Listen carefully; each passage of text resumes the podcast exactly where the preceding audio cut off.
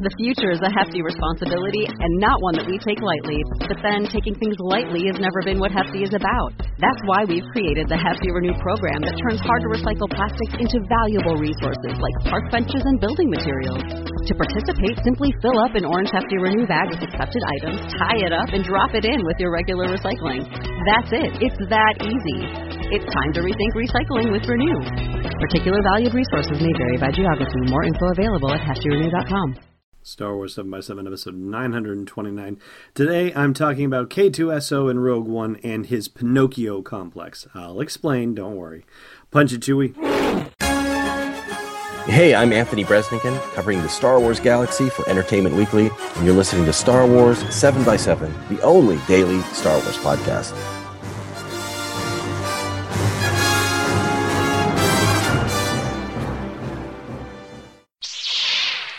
Hey, Rebel Rouser. Welcome to Star Wars 7 by 7 I'm your host, Allen Voivod, and funnily enough, when I looked up the idea of a Pinocchio complex, I did not get nearly the search results I thought I was going to get. It turns out that the Pinocchio complex is a nickname for the term gelotophobia, which is the fear of being laughed at, a type of social phobia as defined by Wikipedia and it got the name Pinocchio syndrome because of the awkward wooden like movements, as described on Wikipedia, that sufferers of this particular phobia have when it's triggered. But that is entirely, absolutely not related to the idea I had in mind about K2SO. It was more literal, in fact. It was referencing the movie Pinocchio, a Walt Disney movie, surprise, surprise. And before you ask me, yes, I went looking and I found the reference to the original story that the movie is based upon. And yeah, that was basically a serial. It was a serialized novel and ultimately finished with one large chunk. And being that it's a serial, it goes on and on and on and on and on and on and on and on and on and on and on and on. And I needed something a lot simpler. So, the movie, which is pretty straightforward and matches up pretty well. No, I don't mean that you can sync up Pinocchio and Rogue One, although that's kind of a funny idea. But what I mean is that K2's journey ultimately is to become a real boy, or specifically a real rebel boy. How do we know he wants to be a real rebel boy? Well, for one thing, he desperately wants a blaster. That's all he wants.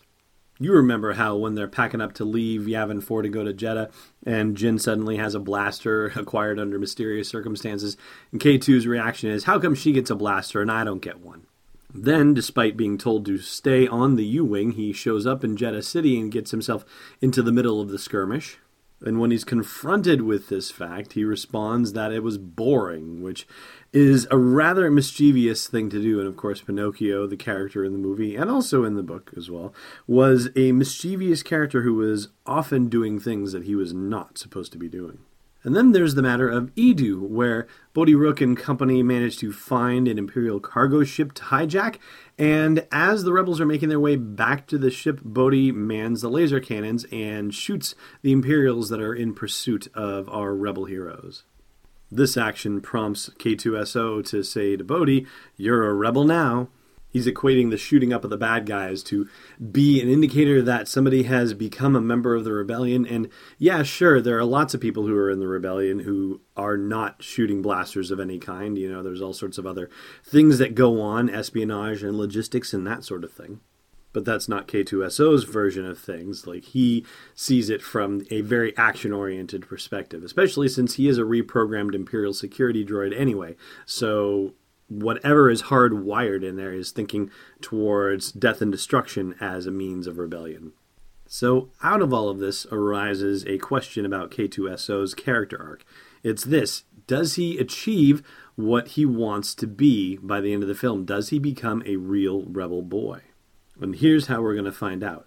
So, the Blue Fairy in Pinocchio says that she will transform Pinocchio into a real boy if he promises to be brave, truthful, and unselfish. Can we find examples of K2SO acting bravely, truthfully, and unselfishly in Rogue One? Of course we can. The truthfully one is probably the easiest of all, right? He says whatever comes into his circuits, as Cassian Andor says. Things like, that doesn't sound so bad to me when presented with the possibility that someone could be shooting at him and hit Jyn Erso instead. or the classic, I find that answer vague and unconvincing when faced with the conundrum of Jyn Erso suddenly acquiring a blaster. That's truthfulness for you. As far as brave goes, well, you know, being told to stay back on the ship but deciding that you need to get into the fray is pretty brave. You know, he wanders right into Jedha City and snatches a grenade out of the air pretty quickly after he's been there and tosses it at some Imperials. There's also the matter of his computational ability, specifically him being able to figure out the odds of something working or not working. You would have to think that as many missions as he'd been on with Cassian and the Rebel Alliance, that he would have had to understand some of them might be considered suicide missions where he would not return. And yet, and yet, he continued to go on them. And unfortunately, he was eventually right, since he didn't last through the Battle of Scarif. But his last act was an unselfish one. It was to stay outside the records vault and use a blaster to shoot down stormtroopers to give Cassian and Jyn as much time as they needed to find the Death Star plans. And in fact, as soon as he knew he was not going to survive, he told Jyn and Cassian to climb, gave them the instructions for what they needed to do to finish their mission, and sealed them into the vault so that way there was no way anybody was going to get in there. So K2 stayed outside, shot as many troopers as he could, held them off for as long as he could, and ultimately sacrificed himself to make the mission a success. It's a sign of the fact that he's been brave and truthful and unselfish throughout the course of the movie that Jyn turns her blaster over to him. A generous gesture, and K2SO is clearly moved by it. And then, for one brief, bright bit of time, K2SO gets to have the rebel moment that he's been dreaming of his entire reprogrammed existence. Now, that is going to do it for my thoughts on the Pinocchio like story arc for K2SO in Rogue One. And I'd love to hear your thoughts about K2SO's story arc as well, so please do chime in at the comments at the blog post for this show's episode at SW7x7.com. I've got trivia for you on the other side of the break. Stay tuned. Hey, Rebel Rouser. You're listening to this podcast, maybe you'd like to listen to a Star Wars story too. Luckily, we've got just the thing for you. We've partnered with Audible to give you a free download and a free 30-day trial of their awesome service. All you got to do is go to audibletrial.com slash SW7X7 to sign up and get your free download. They've got dozens of Star Wars titles anything you want to do to explore that galaxy far, far away. One more time for you, audibletrial.com slash SW7X7. Welcome back. All right, I've got yesterday's trivia answer for you to the question Who blew a hole in the thermal oscillator building big enough for Poe Dameron to fly into? And that was Chewbacca. He triggered the detonator, at least. Today's question there's a vehicle that's used by the Rebellion in the original trilogy that has the same name as a vehicle that's used by the First Order in The Force Awakens. It's an entirely different vehicle, though, but same name. What is it? Thanks for listening to another episode of Star Wars 7x7. And hey, before you're forced to use a blaster to defeat a cyborg, check out SW7x7.com for show notes, links, photos, videos, and more. And if you like what you've been hearing, support the podcast at patreon.com slash SW7x7. It's not uncivilized, it's destiny unleashed.